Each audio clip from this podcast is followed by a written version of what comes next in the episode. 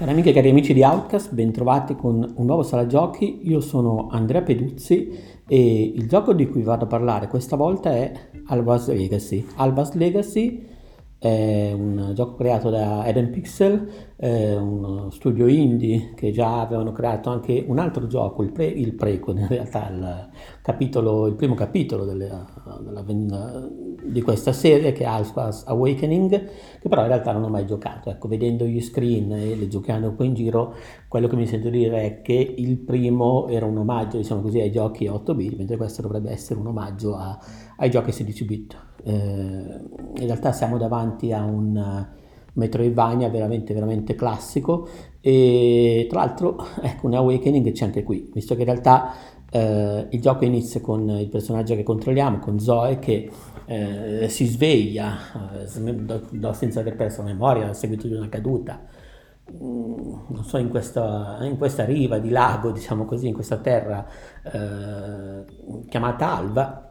e lì noi dobbiamo anche capire che, che cosa fare, quindi in generale c'è, c'è, anche, non so, a me è sembrato proprio un omaggio a Link's Awakening, perché in effetti anche Link's Awakening e quel tipo di Zelda lì erano in effetti dei Metroidvania visti dall'alto per certi versi, c'era quella meccanica lì. Eh, dico che mi è sembrato un omaggio perché in realtà il gioco è effettivamente pieno di omaggi, pieno di citazioni, è stato fatto da gente che eh, i classici Metroidvania se li ha spolpati tutti, anche proprio quelli dell'epoca 16 bit. In effetti come spirito siamo più vicini, non so, a Super Metroid piuttosto che a Symphony of the Night, piuttosto che a eh, All of Night o a cose più moderne e anche più impegnative per certi versi. Questo non è un demerito, ma diciamo che il taglio delle, degli enigmi, la lettura e il level design è più orientato in, in quella direzione lì.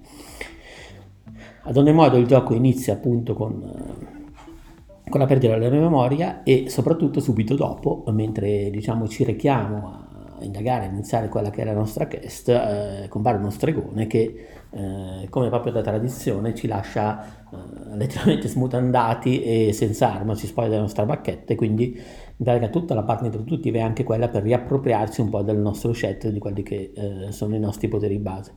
E questo è interessante perché appunto anche in questo caso abbiamo una citazione di quelli che erano gli inizi, so, di Symphony of the Night o del suo predecessore in cui effettivamente arrivava la morte e ti spogliavi di tutto. Questa cosa poi tra l'altro anche per come è rappresentata, adesso mi sembra di, giocare, di ricordare su un ponte proprio come in Symphony of the Night, per cui è proprio esattamente quella roba lì.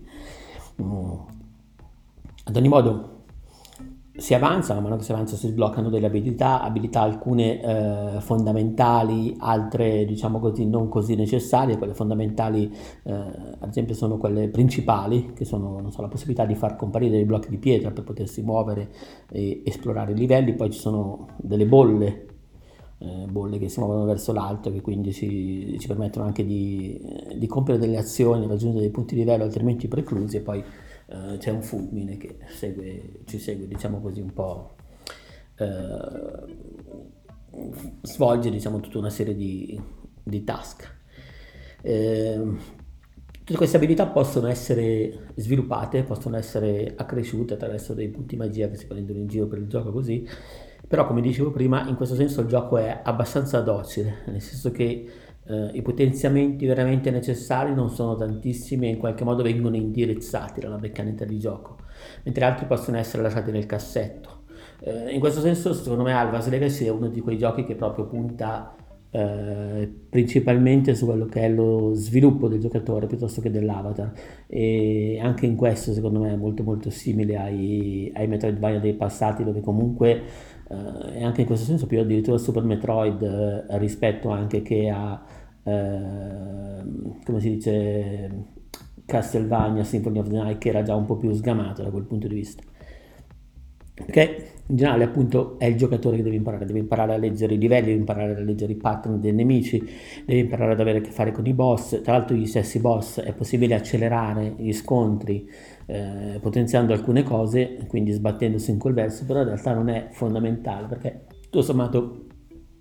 è quasi tutto risolvibile anche senza uh, eccessivi potenziamenti. Ecco, in questo senso in effetti è un gioco che permette veramente un doppio approccio, cioè ti piace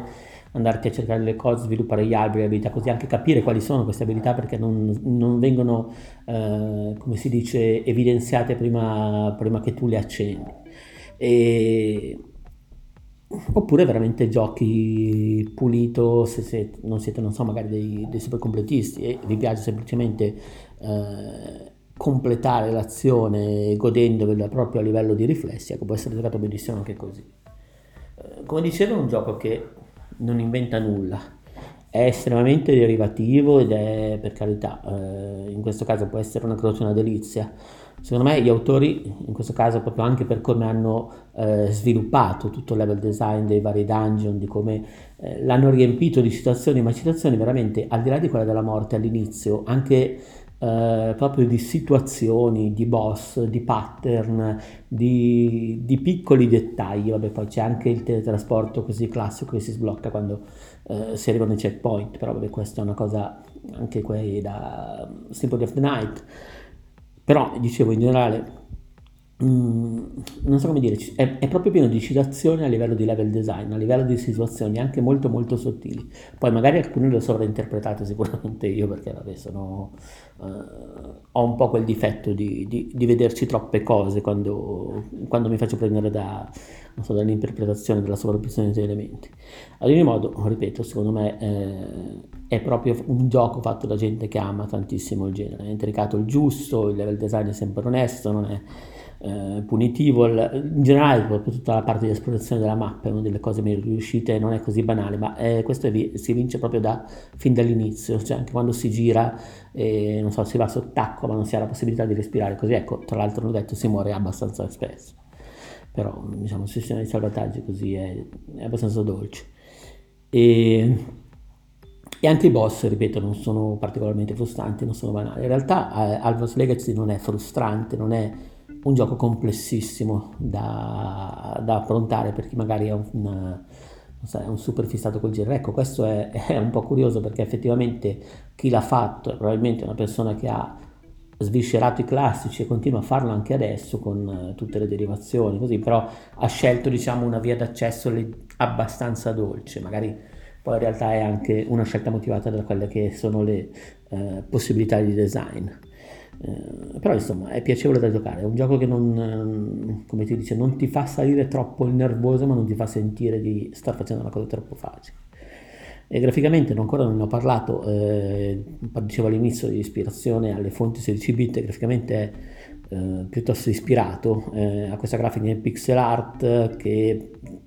fa quello che fa la pixel art di oggi, cioè ti dà la sensazione di giocare a qualcosa dell'era 16 bit mentre in realtà stai giocando un'evoluzione di quel, di quel, linguaggio grafico lì. Comunque, vabbè, funzione molto molto carina. Ricorda tantissimo eh, gli Zelda 16 bit, anche se in questo caso lo scorrimento è laterale, e ricorda anche tantissimo i giochi di, di Super Wonder Boy, Wonder Boy 3 e anche quelli per certi versi erano, soprattutto Wonder Boy 3, eh, Dragon's Trap aveva era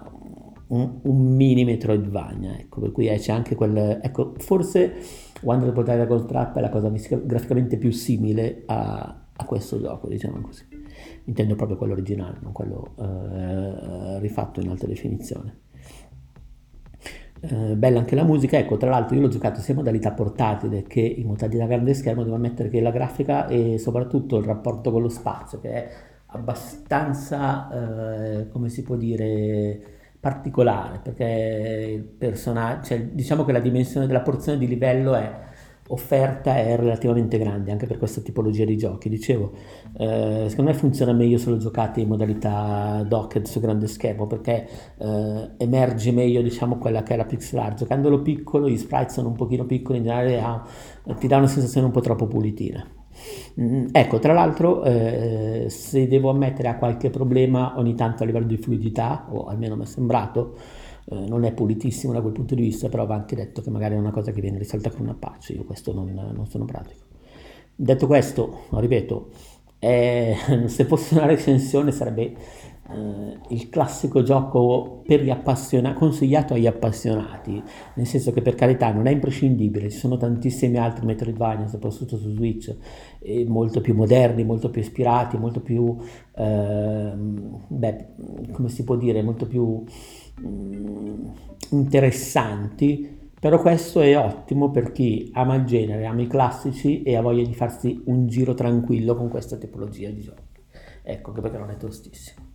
E, boh, abbastanza consigliato. Non ho molto altro da dire su Alvas Legacy, direi che posso anche fermarmi qui. Eh, grazie a tutti per essermi stati ad ascoltare, alla prossima e ciao.